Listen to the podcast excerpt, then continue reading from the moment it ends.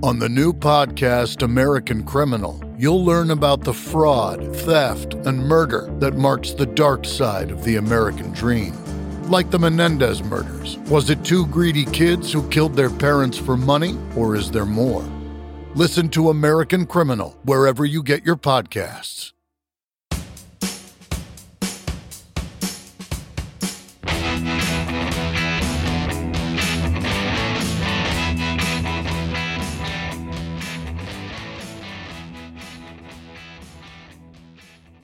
Welcome to No Filler. I'm Quentin. Got my brother Travis with me.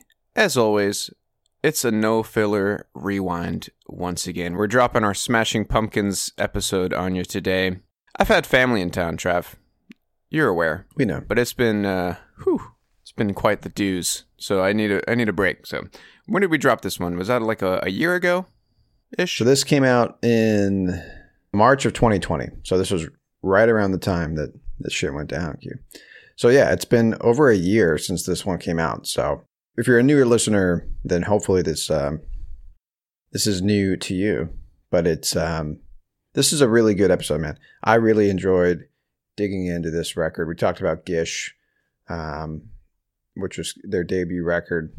Yeah, and we kind of dive into like where they fit in in that, you know, this is right when grunge and shoegaze was happening and there's such a perfect blend of that, I think. Yeah, they they they had a little bit of shoegaze to them. They had a little bit of psychedelic in them. Yeah. And then they had some of that grunge flair too. So, yeah, this is a this is a great record, man.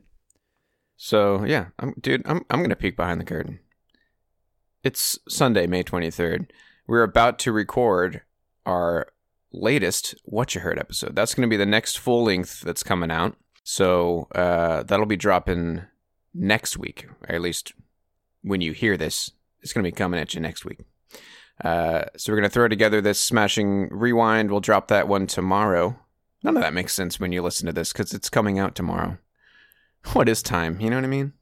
Uh, and that's how PSAs work because that's what this is. Just a little uh, primer for you. Uh, but yeah, and then we'll be dropping our next What You Heard to round out the end of May. And uh, yeah, we thought the smashing would be an awesome way to kind of wrap up our 90s stint. Uh, hopefully, this is a, an episode that you haven't backtracked and listened to. Um, and yeah, here is our episode on Smashing Pumpkins Gish.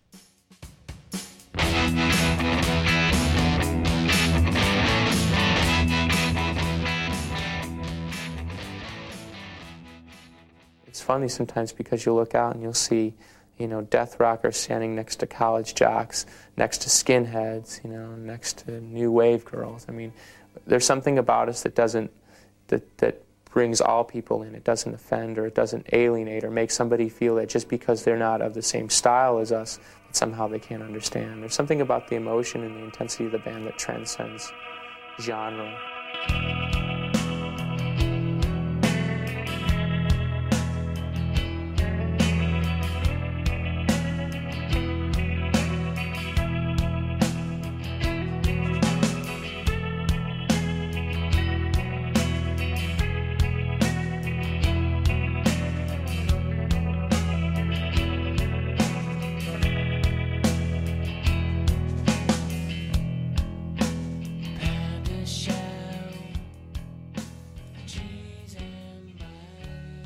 And welcome back to No Filler, the music podcast dedicated to sharing the often overlooked hidden gems that fill the space between the singles on our favorite records. My name is Travis. Got my brother Quentin with me as always, Q. and today marks the start of our 90s marathon. Uh, we could spend forever in this decade. Uh, so we're just gonna we're just gonna see how long we can we can take it as far as how many episodes we're gonna devote to iconic '90s bands and and records. And we uh, decided to start with Smashing Pumpkins' debut record, Gish, came out in 1991. That was the voice of Billy Corgan talking about the uh, the diverse crowd that, that they would attract to their shows you know, speaking to just how varied their sound was, you know, how you know, obviously we're going to get into this big time today. You know, they were they were a grunge band. Yeah. They were right there alongside, you know, Nirvana and Stone Temple Pilots and all the rest of them in the early 90s putting out this heavier rock music. But there's there's so much more to Smashing Pumpkins, right? It's man, yeah, it's it's so different, dude. And it's not just his voice. Well, I was going to say a lot of it. I think is dude. It well, yes, okay. Of course, there's more to it than just his voice, but his voice had such a soft. Like I was listening, I, I've been listening to a lot of Pumpkins the last couple of weeks.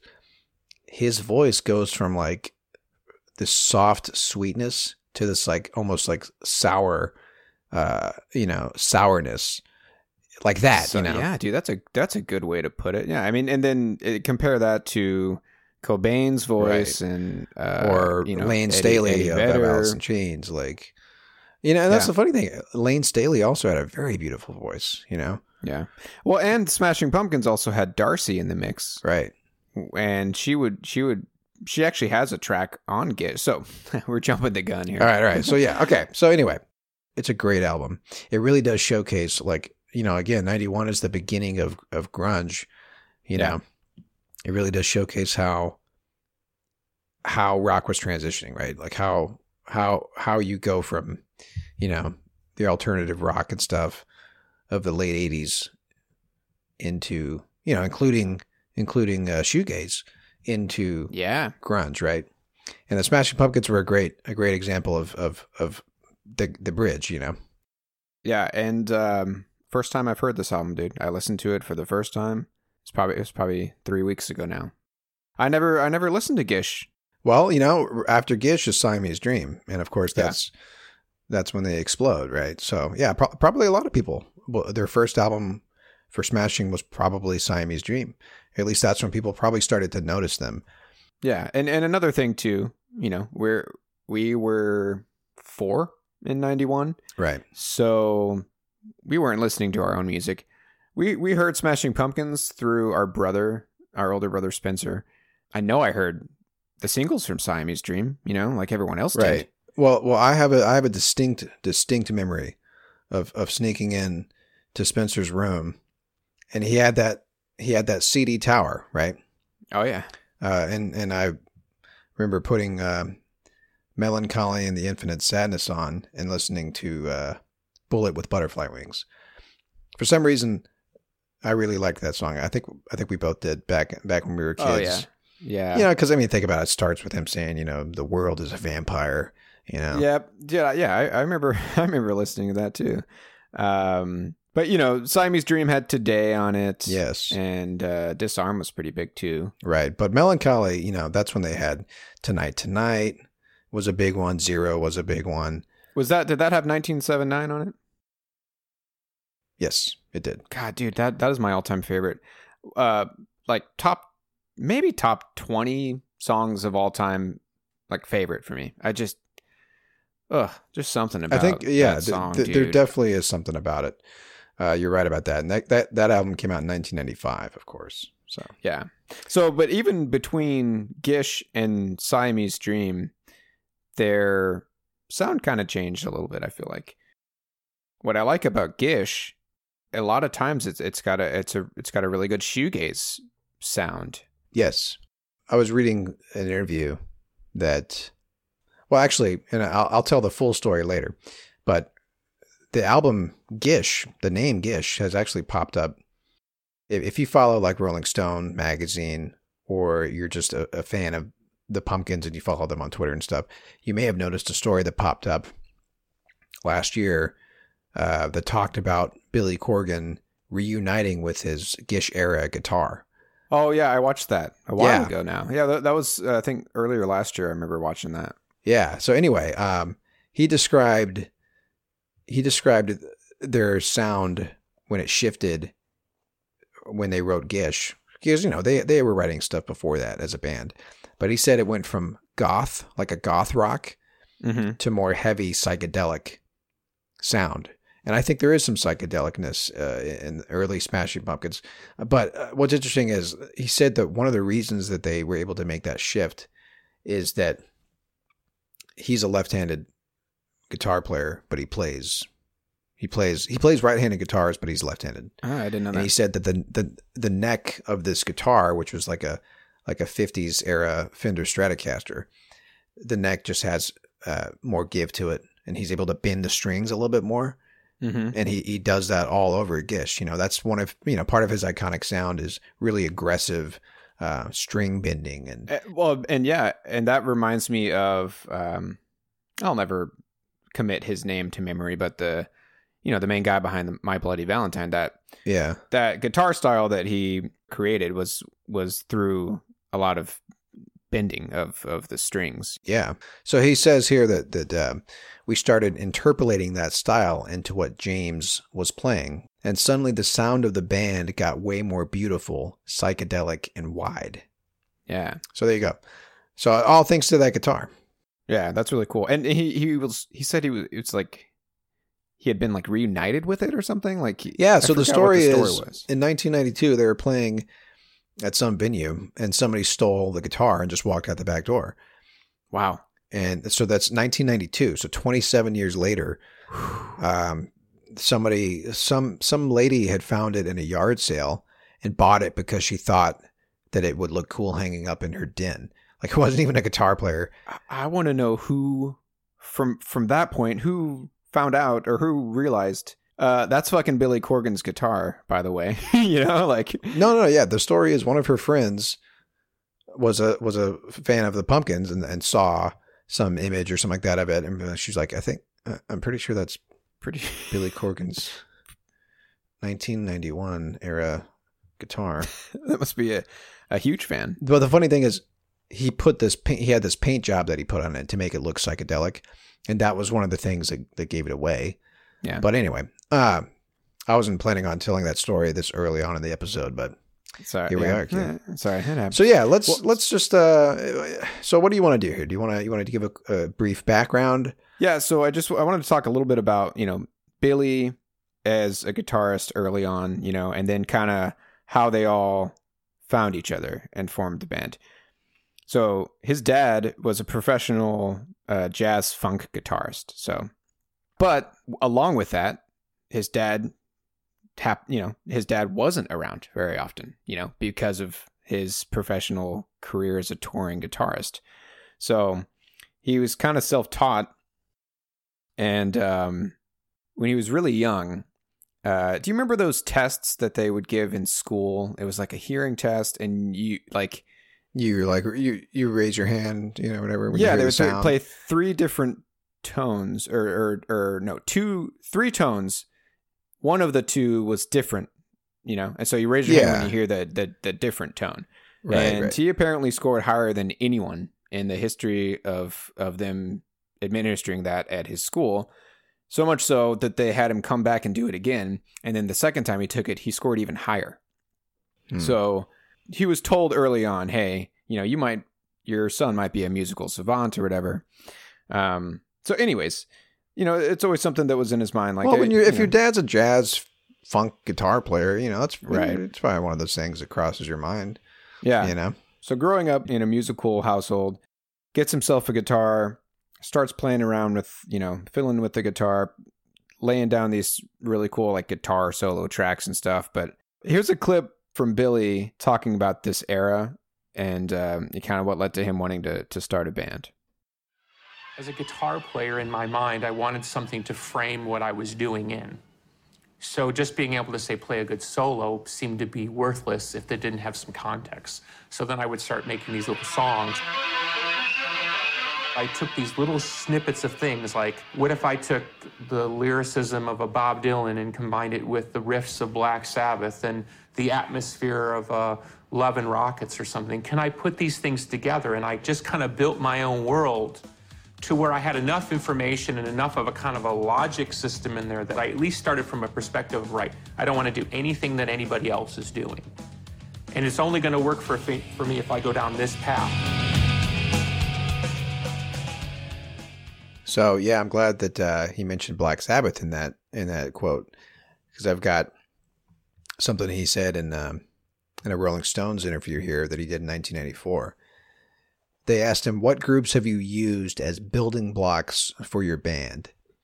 And he says, Eight years old, I put on the Black Sabbath record, and my life is forever changed.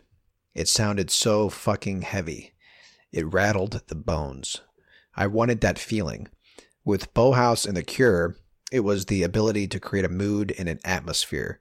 The air gets heavier. With Jimi Hendrix, it was the ability to translate this other level of guitar. Cheap Trick, it was a vocal influence. Although Tom Petersson once told me that Rick Nielsen called us tuneless and non melodic. it's kind of funny. So yeah, that I mean that's like early on. That's that's kind of cool. You know, in his mind, he's thinking like, oh well, let me just borrow like you know the lyricism or like the vocal delivery of like Bob Dylan, Right. mix it in with with Black Sabbath and Jimi Hendrix. And he's talking about here Cheap Trick, you know, The Yeah. Cure. But yeah, if you, you know, since eight years old, he, he, you know, Black Sabbath influenced him from that early of an age. yeah, And that's the thing, man. I think everybody remembers remembers the first time they heard the the self-titled Black Sabbath album, the very first record. At least I do, because I remember listening to it when I was a teenager. Uh, and yeah, it's just one of those. There's one of those uh, transformative moments, or at least it can be if you're a fan of metal, where it's like, man, I get it. You know, these guys really were sort of the the, the ones that started it all.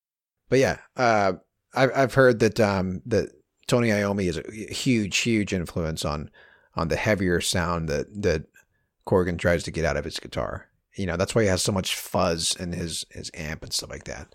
Yeah, yeah. So and like you know, so kind of like what he was saying, you know, I could really only achieve this sound, you know, or these ideas that I have in my head of, of what I want to do as a musician by going down a certain path. Laying down these guitar solos and writing all this stuff is is cool, but without a proper band or a proper vision, you know, there's no there's no context behind it or whatever. It's basically it sounds like he's saying, I you know I'm I can't just be an active one or whatever. Maybe not follow the path that my dad did and just be a you know a guitarist for hire. So jump to 1988. He's early 20s. He's back home in Chicago, uh, and he takes a job at a record store, and that's where he meets guitarist James Iha. And pretty early on, they decided to to start a band. Early on, it was just them two and a drum machine, and uh, their sound early on was heavily influenced by The Cure and New Order. You know, so like the gloomy kind of art rock stuff. And I think, like he was saying, that's probably the goth stuff that he was talking about. Yep. Um, and so it's kind of funny story of how they eventually meet uh, Darcy, who is the bass player. Uh, apparently, Corgan was at a concert in Chicago, so he was he was you know in the audience watching a concert, and Darcy was in the crowd and overheard Billy Corgan criticizing the band. uh, and they had kind of an argument and a, a discussion about the merits of the band. And then she, he found out that she plays bass and recruited her for the band. So it's funny that they were just, you know, side by side at a at a rock concert. Neither of them knew each other, but she overheard Billy going like, "Ah, I don't like this band because of this and that," or "Oh my god, I can't believe they just did that." And then she jumps in and they start a discussion over the band that was playing. So they they united on on their dislike of a band that They're saying together. Either their dislike or their disagreement on Mm. on how they thought about the band. Apparently, the I hope it was was a disagreement. Yeah, right. That would make for a better, you know, Let's just say that. story. Yeah. Right. Um, so it's the three of them now. They're a trio. They still just have a, a drum machine. The owner of some some club that they wanted to play at basically agreed to book them on one condition: they replace the drum machine with a live drummer. That's a fair fair request. yeah. So here's where Jimmy Chamberlin comes in. He's he's the uh, eventual drummer for for Smashing Pumpkins, and this is all around the same time. This is all happens pretty quickly. Uh, Chamberlin sees them as their you know as the trio and drum machine band. He sees them play at a club in Chicago, and he says, "Man, did they sound horrible." They were atrocious. But the thing I noticed was that not only were the song structures good, but Billy's voice had a lot of drive to it, like he was dying to succeed. And the funny thing is, here's what Corgan has to say about him reflecting back on meeting Jimmy for the first time. He says he was wearing a pink t shirt, stone washed jeans, he had a mullet haircut, he was driving a 280Z, so a sports car, and he had yellow drums. We were all sort of looking at each other thinking, this ain't gonna happen, man. This is not the guy. So The irony, because Corgan played a yellow Stratocaster, maybe not at that time, but Well, but like when you think of yellow drums, you Yeah, know, like whatever. you think of like Def Leppard or like I don't know. I guess, yeah, So sure, why not? Chamberlin was in a band called JP and the Cats, and they were kind of like they were terrible, dude. I look I looked up a few clips of the band. They're basically, you know, a band that you hire to play at your wedding or something. Which is this is why Corgan's like he takes one look at Jimmy Chamberlin and it's like there's no fucking way, you know. But Don't ever judge a book by its cover. it's yeah, well, and it's funny too because when you listen to some of the guitar solos, well, and like the drumming too, and like there are times where it does sound like that kind of '80s, kind of like uh, I read a quote saying that that Smashing Pumpkins and this album throws down like Guns N' Roses on a My Bloody Valentine trip. okay. I think that's pretty accurate, dude. Especially, so actually, let's. This is a good segue into our first clip. The guitar solo in in "Bury Me," which is the first song I'm going to play, is very like Guns N' Roses kind of stuff or Van well, we Halen. kind of, yeah. I mean, we we touched on this uh, on our very first episode on Alice in Chains. That yeah, I mean, think about it. I mean, this is the these guys probably listened to some of that hair metal when they were when they were growing up or when they were learning how to play guitar and stuff because that was the quote unquote metal or at least the popular metal that was happening back then you know so especially Yeah. you remember I've, we have talked about how um if you look at older images of Pantera I mean they look exactly like those, Right. those hair metal bands like Def you know. Leppard and Twisted Right. Sister. so yeah, It, it- eh, eh, and this is what we were talking about with the the bridge between the, the 80s sound and the start of the of the 90s grunge. Like you you hear Yeah. it in these early grunge albums. And, and it is cool with with Smashing Pumpkins. They they are kind of like they're they're a great. I mean, they're they're a bridge between like shoegaze and grunge Yeah. and and you know the the kind of rock that that that came before it. Let's take a quick break.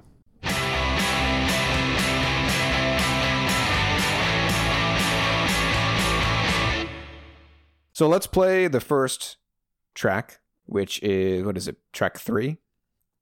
Yeah. Nope. Track four. Who cares? Uh, we played a little bit of Rhinoceros in the intro. Uh, so for our first clip, we're going to jump down to track four, the next track on the record. It is called Bury Me.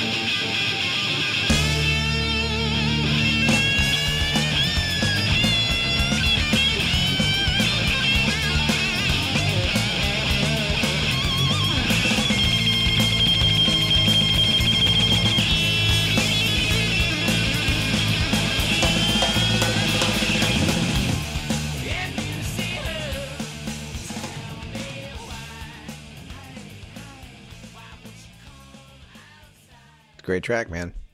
So yeah, I like uh I like that that little thing that he does with his voice during the chorus. He repeats like hide, hide. Yeah, I, I think Darcy's doing backup think that's Darcy? I, I think that might be Darcy. I don't know, man. That sounds like Corgan to me. It could have been him on the recording, but yeah, That's the thing. Corgan has such a a, a high high range with his vocals, you know. yeah. But that guitar solo, right? I mean, Yeah, that's sure. Yeah, straight it's- out of the sure, the yeah. 80s. I will say, and I can't. I tried to look it up real quick just to, to verify it, but I would say that Darcy's bass sound sounds a lot like the bass player from Alice in Chains. hmm His name is, is Mike Inez, but um, you know, the you know Alice in Chains were were active, you know, and had already produced put out Facelift. Uh, so maybe you know who knows maybe maybe she was influenced by by their sound Yeah. hard to say but anyway it, it had that kind of that sound but yeah it, it's a great track and you know we were both talking earlier about this song and like there's this change that happens at the second half of the Yes. song I love is it, dude. one of those reasons that like here we go man like the the sweet the sweet and the sour or whatever if you want to call Yeah. it that and the way that it transitions to the next track Yes. A lot of them have almost like two movements, you know. So yeah, let's that's why we split up this one into into two clips. Let's fade into the last half of the song. So this is clip 2 from Bury Me.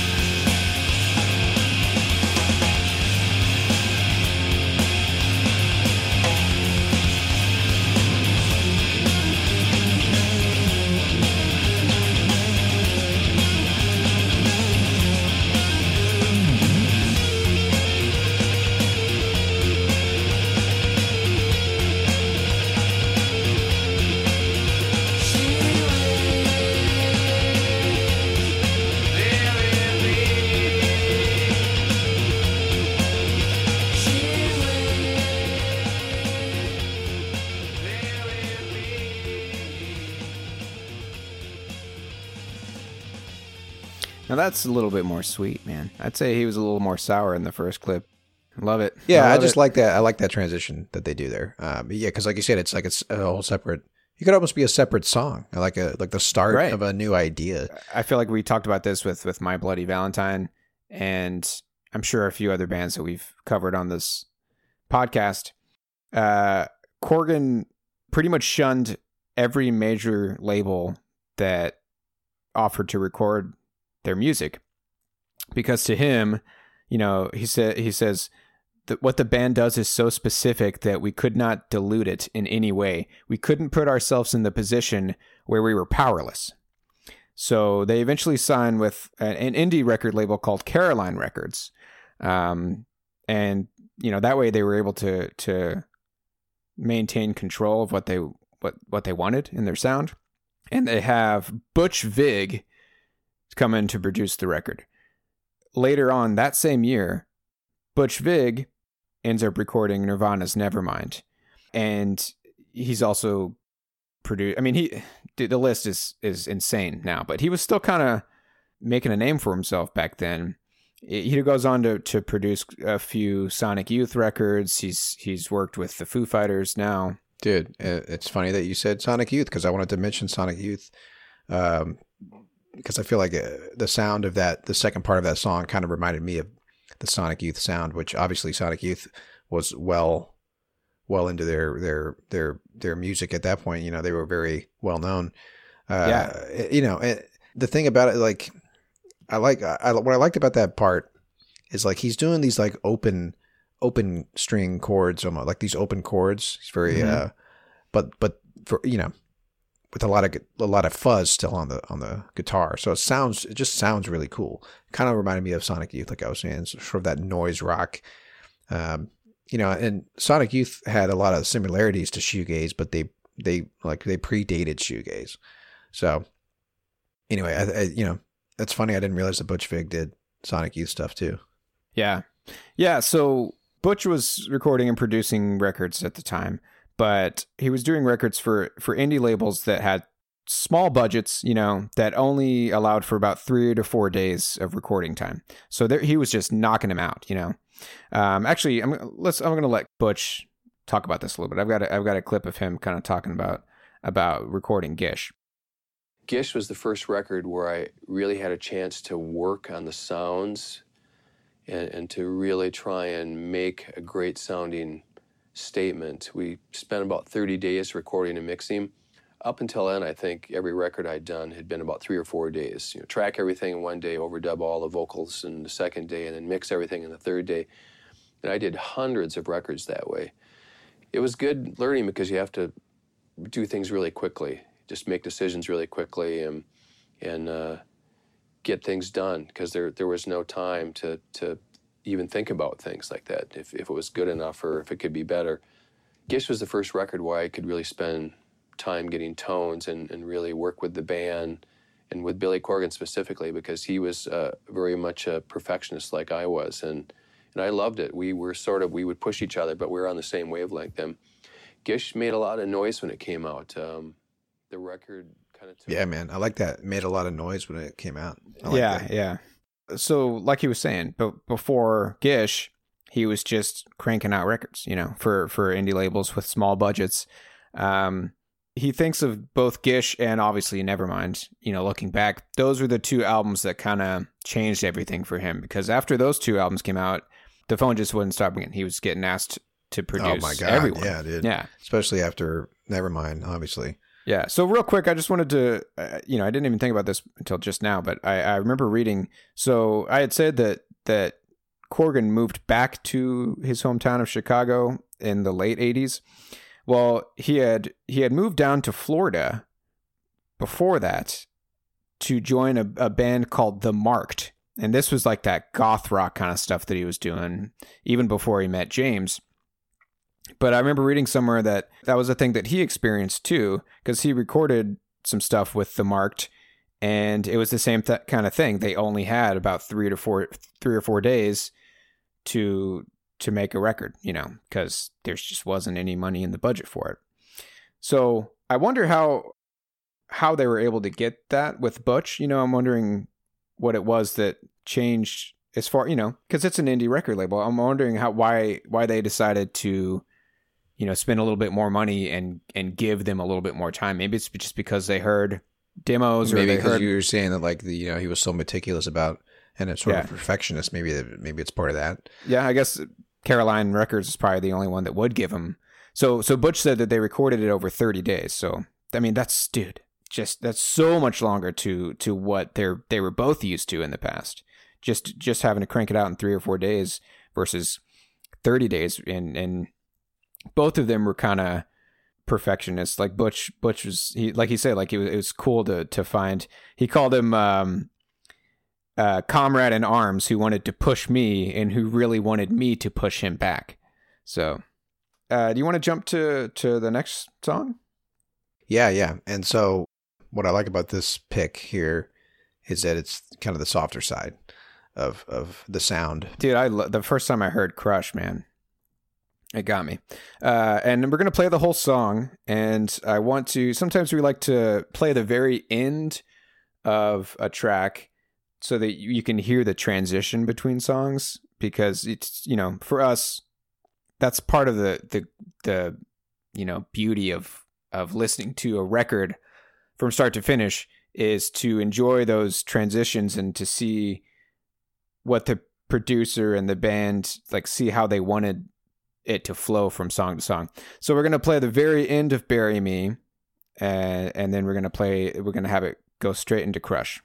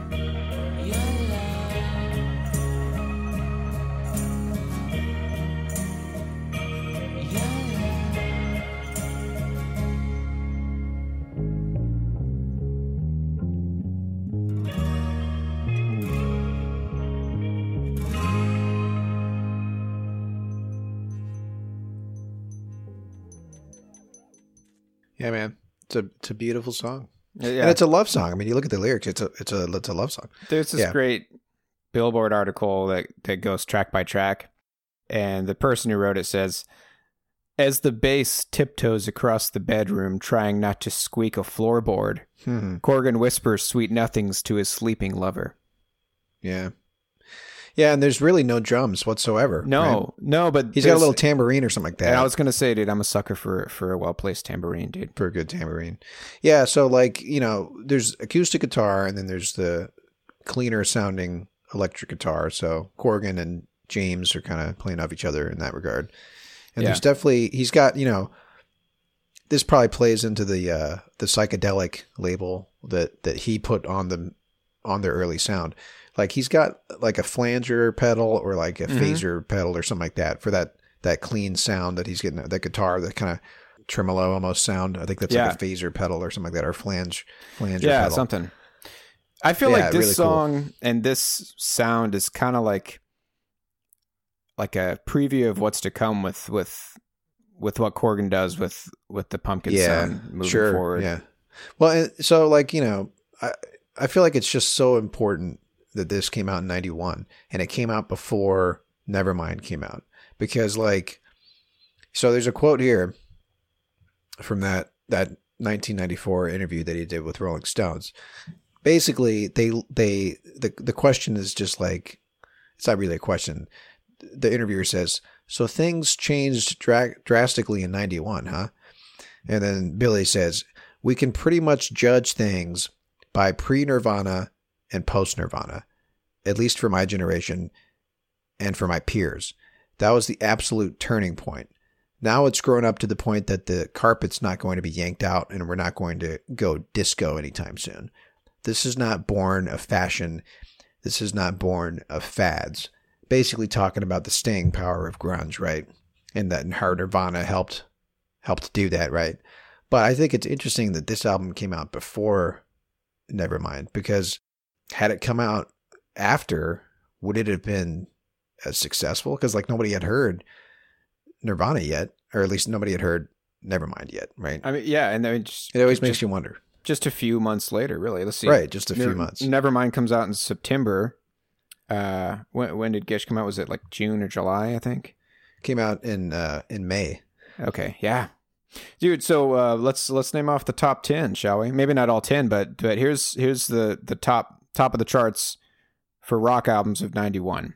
Well, not just rock, because Tribe Called Quest is on there with the Low End Theory. Nevermind. 10 by Pearl Jam. There's a U2 album on there. Metallica is on there with the Black Album, Blood Sugar Sex Magik by the Red Hot Chili Peppers. And then you've got a couple albums by Guns N' Roses. They released, I guess it was part one and two, Use Your Illusion. So, you know, that was that, that's the landscape at the time, dude. I think it says a lot that Black Album came out in 91 too, because, you know, it's kind of the end of, of the thrash metal era, right? A lot of people would say the Black Album is, is, you know, Metallica changing, uh, you know, irreversibly, basically. The Black Album is when Metallica stops being thrash, you know. They put out And Justice for All, which is like one of their most, like, complicated records as far as like what they were doing like song arrangements and stuff. And then they go into Black Album, obviously, and uh, become even more successful and hit the mainstream and all that stuff. Yeah. But it's just funny because 91, thrash metal of the 80s is over. You know, even Metallica is changing and becoming more mainstream. And then grunge hits the same year. Like 91, man, what a huge year for rock. Oh yeah, dude. REM shows up on there with with Out of Time. What what shows up on Out of Time? I gotta say, I'm not too familiar with their stuff from the from the 90s. I, I'm a big fan of REM's. Uh, 80s Losing stuff. My Religion, dude. Hmm. Yeah. And that's the thing, man. Uh, REM, the REM sound is also very much '90s too. You know, obviously, the, the- you know they were they were hugely successful still in the '90s, putting out a, a ton of great stuff. Yeah, dude. Man, it really was an important time, dude, for for music. Uh, yeah, I mean, the '90s was the last the last true solid decade for rock and roll. You know, it just was. You know, moving forward, it just branches off into so many different genres. It was the last there, you know? decade for mainstream success in rock Yeah. music, right? Yeah. If you want to put it that way. Yeah, because really like most most mainstream rock now really like blurs the lines between like pop Yeah. and disco even but basically from the 2000s on, you know, it's it's hip hop dominates. Or not hip hop, pop music in general. Pop music, yeah. right? Yeah, and So- dude, and we're in, in we're including Tame Impala in that now. Kings of Yes. Leon is now a huge pop band. Sure, You sure. know? But I'm just saying, like, as far as like the dominant, the dominant music, you know, rock and roll was still was still the dominant Yeah. genre. I feel like in the 90s. Yeah. All right, so we've got one more song that I want to play. Uh, I want to jump down to the last track on the album. It's called Daydream. The reason I want to play it is because Darcy is the main singer for this one. Uh, and I like it because it's got a really awesome, just straight up shoegaze, My Bloody Valentine vibe. Big fan of it. I will say, I, I don't want to play it, but there is a secret track on the record that happens about 10 seconds after Daydream. It's just a weird little, like, two verse song by Corgan. You're gonna Um, tease it and not play it. All right, we'll play it. Let's just play the whole song then, All right. uh, including the the secret track. Some people say that the lyrics kind of allude to the splintering of the band from that point on. Mm. So here's here's the last track on the record. It is called Daydream.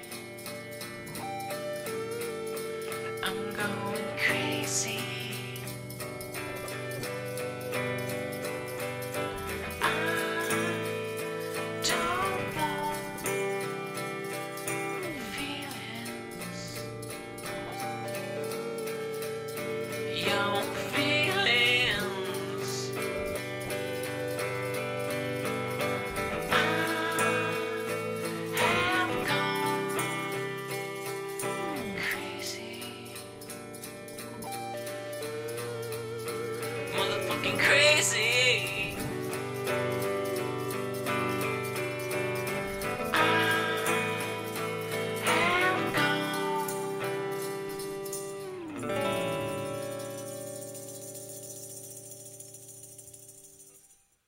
Mm. Drums. Yeah, what the hell, dude? They could have left could have left it on such a high note, you know, with that really pretty. The question is, Q, did he sneak it in? See, now that's the thing too. Like, I was, Was just that a hidden message? Think about how, how all the other record labels or producers who would have been like, "No fucking way, dude. We're not gonna put that in at the end." I bet Butch was just like, "Sure, man. Why not?" you know? That's what I'm saying. Like, did If he had, if he's got beef with his band members, did he sneak that in? Yeah, I Probably see, not. We're and- probably and- reading uh, too much into it. Right. Well, and I purposely didn't want to even go down that road because that's Yeah, like yeah. because now Corgan is you know infamously like it just you know big headed and and Yes, kind of full of himself and and I saw I, that- saw a quote that said that he hadn't he hadn't he hadn't been in the same room as Darcy in like well over a decade. So yeah, but like the lyrics there like I'm going crazy I don't want feelings your feelings yeah, yeah. Uh, yeah of course we we could we could freaking like nitpick these these lyrics but yeah that, Well, let's talk was- about well, let's talk about the song that we played Okay. here, the the last track.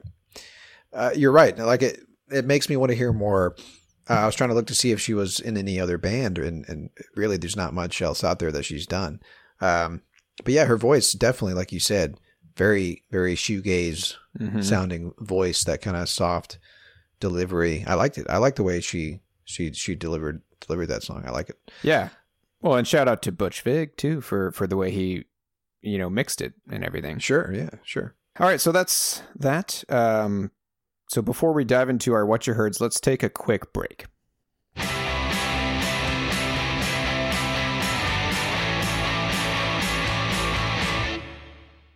All right, we're back. So, um, anything else, dude? You want to throw anything else on there about about the pumpkins before we dive into our beloved what you heard segment? I'm gonna tease what we're gonna do. We do we know what we're gonna cover next week for our our sidetrack? No, we do not. Yeah, we'll figure it out. So we're we'll try and find either a side project from one of these members, or you know maybe a maybe we can play you know a huge influence band for them. Something we'll figure it out. Yeah, I think the only other thing I want to add about the Smashing Pumpkins is like how constant they've, uh, as far as like when I think back to to rock bands that have been like there since like the beginning of my starting to like starting to notice and listen to music, you know, is they're one of them, dude. They're one of the bands because, like I said, before I had my own records, record collection, buy my own CDs, I would go and sneak into our older brother's room and, and listen to, to Smashing Pumpkins, you know? Yeah, Like this was one of those formative bands. I may not have ever really dive, you know, I, I haven't really dove deep into them before, but I'm starting to, you know? But uh, yeah, I would just say like like you said, man, 1979 is is yeah, I'm- with you. It's one of my favorite songs from that from that era, if not one of my favorite rock songs of all time. Yeah. The stuff on Siamese Dream is just fucking killer, man. yeah, dude. Like those some of those songs are just so iconic and Smashing Pumpkins really do bring something different to the to the table, you know, for for grunge music from that from that decade. Yeah. But yeah, like, you know, Cherub Rock. Get out of here, man. Well, What a great song. 1979 was on uh, No, I know Mellon Collie. that. Oh, I know. I'm just saying that the stuff on Siamese Dream is all uh, is just as as great Yeah, as as 1979. You know. totally. But yeah. Anyway, So yeah, so that kicks off our our stint into the '90s, dude, and we're we're gonna try to cover a wide range of of genres, but I mean, it's gonna be a lot of rock. You know, it's just it's just how it is for us. what we decided, Q, is uh, Stone Temple Pilots Purple is going to be the next the next uh, full length episode that we do. So that's going to be a good one, man. That's another Yes. another another flavor in the spectrum of grunge music. You know. Yep. All right, man. So it's our it's time for what you hurts. All this right, is Q. when we, you know, I just want to remind people what it's all about. Uh, Travis and I are listening to music all the time, and every week I hear at least one new song or f- find a new band. You know, so we like to share share these tunes with you all, just a way to to get get some more music in into each episode. Travis, I think I know what you're gonna play, unless you changed yes, it. you do. Okay. You do. Well, let me let me let me go first Okay. Uh, because I'm ex- I'm really excited about this band. I just found them. Well, they found me. Someone shared them Whoa, with me. They found you. well, it, this was another another post that someone did on the vinyl subreddit. Okay. which is great. I've I found a lot of great music through that through that music community. This is a band called Altın Gün. They are a Turkish psychedelic rock band. The guy who formed the band has a huge fascination with Turkish sounds from the 70s. So he decided to to form a contemporary band and to combine the traditional Turkish sound with Western rock influences. I had a really hard time picking what song to share with you, dude. So I'm just going to play the first track on the record. We're going to play it all the way through. It's just over two and a half minutes. I think it's pronounced Yolchu.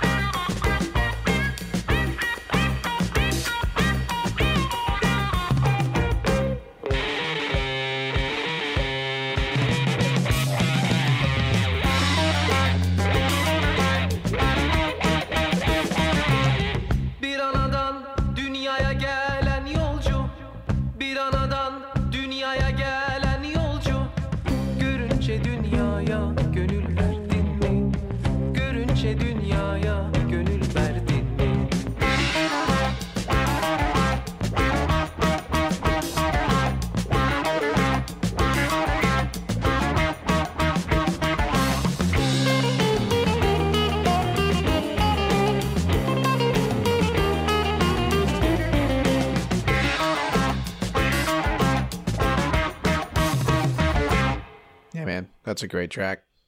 Very psychedelic. I, I love the way that they, like you said, the Turkish. They they combine that traditional style, dude. yeah, really, really well. I, I love that stuff, man.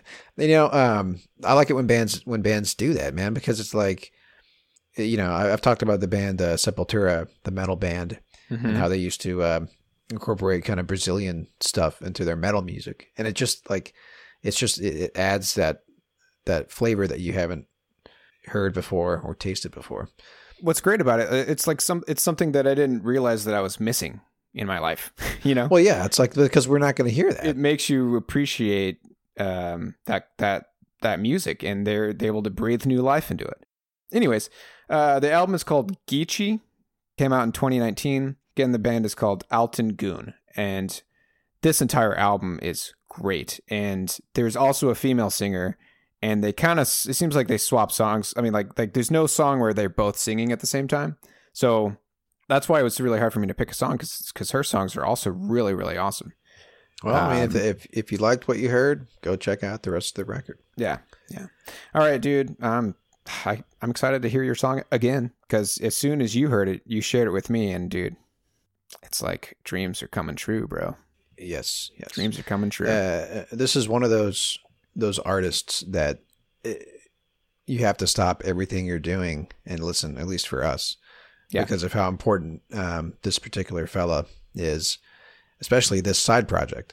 So I'm talking about Mr. Erlend Øye, and of course he is one half of the folk duo Kings of Convenience, and uh, we did an episode on them. We talked about. Uh, Riot on an Empty Street, or did we talk about? So we Quiet ended up the New Loud. we actually ended up releasing both. Remember, because we covered Oh, that's right. Yeah, Okay. we, we we we've got both of their uh, earlier albums. Uh, Yeah. we covered both of them. Yeah, the the Norwegian Sweethearts. Yes, that's right. So Erlend has a, a a ton of side projects. He's always involved with something. Yeah. But he had a side project that he did called The Whitest Boy Alive. And it's just this there's these two albums that they put out, both um in the, you know, over a decade ago. Um so like I just wasn't expecting it. And I was listening to um my Spotify's release radar playlist, which comes out once a week every time there's new music that, that comes out from a band that you follow. And I just I heard it and I was like, this has gotta be is this who I think it is? You know? And then sure enough, man. oh man, so good. I thought for sure that all we were we were ever gonna have were those Were two those two. albums from from the early aughts, dude. Yeah. Well here you go, Q. According to uh, Wikipedia, on March fifth, twenty twenty, the band released a brand new single, Serious, officially beginning their comeback. Oh, And that's what I want, man. I want a full comeback. I want a full record, and I'm sure they will. This can't be the only thing that they that they recorded when they were in the studio. There- But dude, anyway, there's um, man, there's the perfect '70s disco rock. Yes, I- exactly. so man. good. It's- it is so good, and his voice is just amazing. Uh, so anyway, let's without further ado, Do- should we play the whole song? I don't care if this is a full, if this is a long episode. Let's play. it. let's play the whole song because there's so many cool parts in this song, especially Yeah. like that that keyboard kind of solo at the end. So yeah, let's just play the whole song. So this song, um, again, it's it's super fresh. Came out uh, March fifth, and uh, the song is called "Serious" by the Whitest Boy Alive.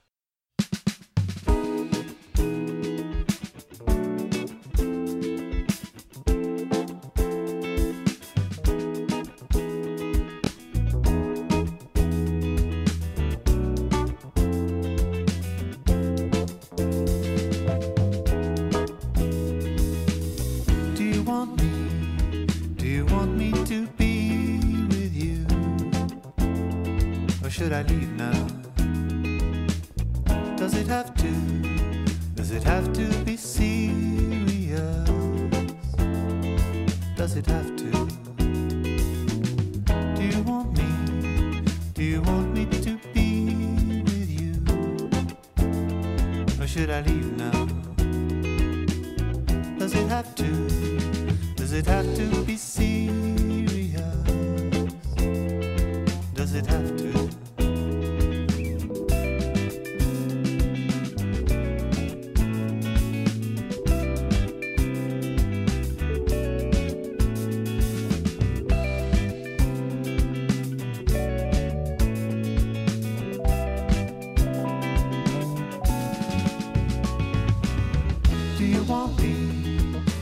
Want me to be with you?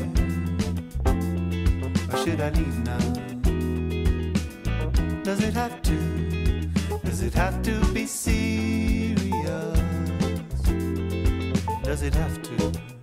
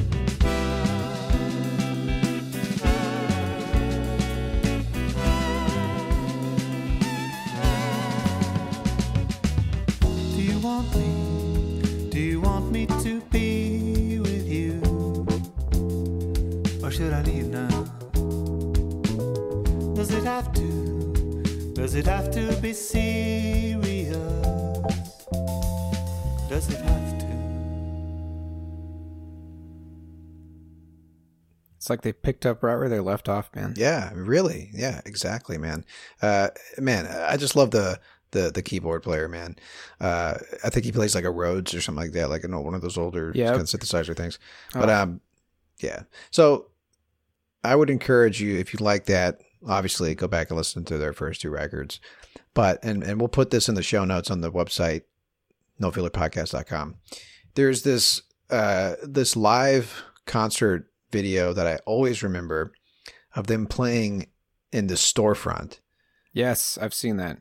Yeah, and I, I always remember the bass player's like green. He was wearing a green shirt and green pants of the same color. I don't know why I always remember that, but anyway, man, these guys put on a fucking show because, and of course they're playing 15, 17, which is like one of their freaking bangers. Oh, you that's know. such a good song. Anyway, um, yeah, we'll put that uh put that on the show notes for you. But yeah, man, uh, like you said, disco. There's a little bit of disco in it, but like it's dance music. A lot of it. Maybe not necessarily that song, but um, there's just something about. and- the funny thing is, like the songs are simple too. They're they're kind of Yes, simple. They're very simple. At least with Dreams, their first album, Yeah, you can tell from the recording and what they left. Like they leave in count-ins and stuff. It was recorded live. I wonder if they're sticking with that because it sounds almost like no time has passed at all in between you're right. these their their first two albums in this new release. And I'm not knocking them for that. And you know what, dude? That's the same with Kings of Convenience. Yes. You know, as far as like, it doesn't matter how long between albums. You know, when they come back together and do something, it's just the sparks start to fly again. Right. So when you look at the um their their Wikipedia page, you can kind of follow along here of like how people like you and me, huge fans, uh, kind of lost all hope. Says here in June 2014, the band announced via their Facebook page that they are no longer composing or playing together as the Whitest Boy Alive. I remember And reading then- that, dude. Yeah, yeah. And then in, in August of 2017, they said they're going to perform a 45 minute one off reunion show in Syracuse, Italy. And then in 2019, they announced via their Facebook page. That's just, you, you, you got to follow them on Facebook if you want to stay in touch, it sounds like. That they would play the Fauna Festival in Chile and expressed an interest in booking further shows. And that was September of 2019. So, you know, basically, you know, they said they were no longer composing together. Obviously, you know, when these guys get together, they can't help it. Yeah, they must have just been like, "What the? Why did we ever stop?" Right. So obviously, I bet you when they did that reunion show a few years later, and then they're like, hey, you know, what, we, we could book a few more shows maybe. And then there you go. They're back in the studio making new music. So anyway, um, I'm sure as they put out more singles or if they put out a, a full length record, we'll be talking about it. Um, and we've talked about covering one of their records at some point, talking about doing an episode on them. Uh, it's kind of, you kind of have to. So Yeah. it's re- one of those required albums for you and me, you know, to talk about. Oh yeah. So Well, all right, Anyway. man. Let's wrap this up. Yes. So Q, where can where can they fi- where can they find us, man? Aside from our website, nofillerpodcast.com, where you can find show notes and all of our previous episodes and track listing for each episode. Uh, where else could they find us? Well, we're uh, yeah. we're, well, we're we're part of the Pantheon Podcast Network. Uh, it is an awesome group of like-minded music lovers, and we all just kind of geek out about music. There's Yes. probably like 20, 30 different shows now in the network. Man, it's it's kind of crazy how how varied it is too. There's a bunch of great content. Dude, we just brought on a new a new show called the Dad Bod Rap Pod. Dude, I which, love that I name. mean, what a great name. I love that name. so yeah, Yeah, dude. more than just rock and roll. We talk about we try to talk about everything on this network. Um, obviously, you and I we lean toward rock on the spectrum of, of music that we love, but you know, there's there's if there's a if there's a band that you like or a type of music that you like, surely there is something on the podcast network, the Pantheon Podcast Network, for you. there's podcasts that that focus on one artist and that's the entirety of, of every single episode like is it rolling bob talking dylan the shout it out loud podcast It's a Kiss podcast, nothing obviously. but kiss yeah dude um just just hop on to the Pantheon Podcast Network. It's pantheonpodcast.com, or you can just find it on anywhere that you get your podcasts. If you subscribe to that network, then you'll get our weekly show in the feed as well as every show. You'll get the newest episode. And if you like pods in particular, you can follow them individually, but you can listen to everything uh, by following the Pantheon Podcast Network's uh, feed. Yeah, I think that's I think that's the coolest thing about the network, dude. Uh, You know, there's you can either listen to the podcast as if it's uh you know like a, a- a TV station, and you can press play Yes. and you listen. It's just going to give you each new episode, you know, from one from one podcast to the next. Or you can actually you can find each one of our podcasts as its as its own separate thing. I think that's a really cool way to do it. Yeah, definitely. All right. Anyways, man. So kicking off our '90s stint here, um, I thought it was uh, appropriate for us to to cover Smashing Pumpkins because, like you said, this is one of those bands that kind of defined what kind of music. This may have been, uh, honestly, Q. Pumpkins may have been the first grunge music that we heard. uh, yeah, I think It's you're right, possible. it's very possible. Yeah, absolutely. Um, so again, we're going to cover uh, Stone Temple Pilots next. Will be our next full length episode. But before that, next week we'll cut, we'll shout at you with a little sidetrack, something pumpkins related. We'll figure that out uh, in the next week. Until then, thank you as always so much for listening. My name is Quentin. My name is Travis. Y'all take care.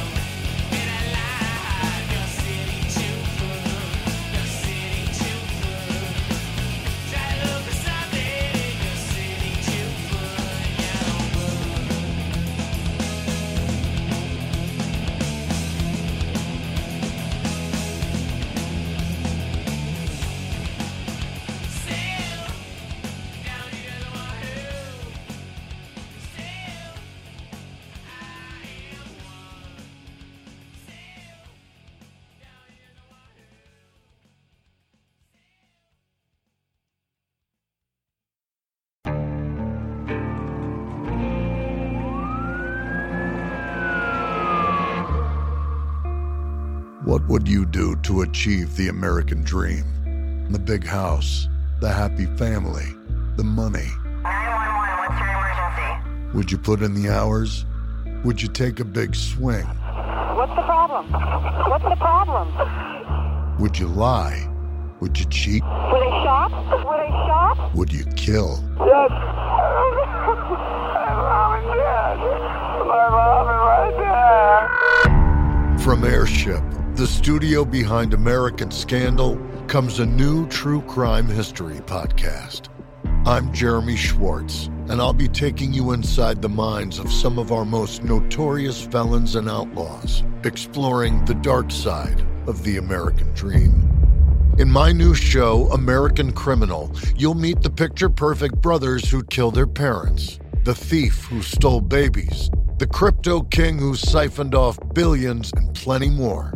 From assassins and gangsters to killers and con artists. Whatever the case, whoever the criminal, you don't know the full story. Until now.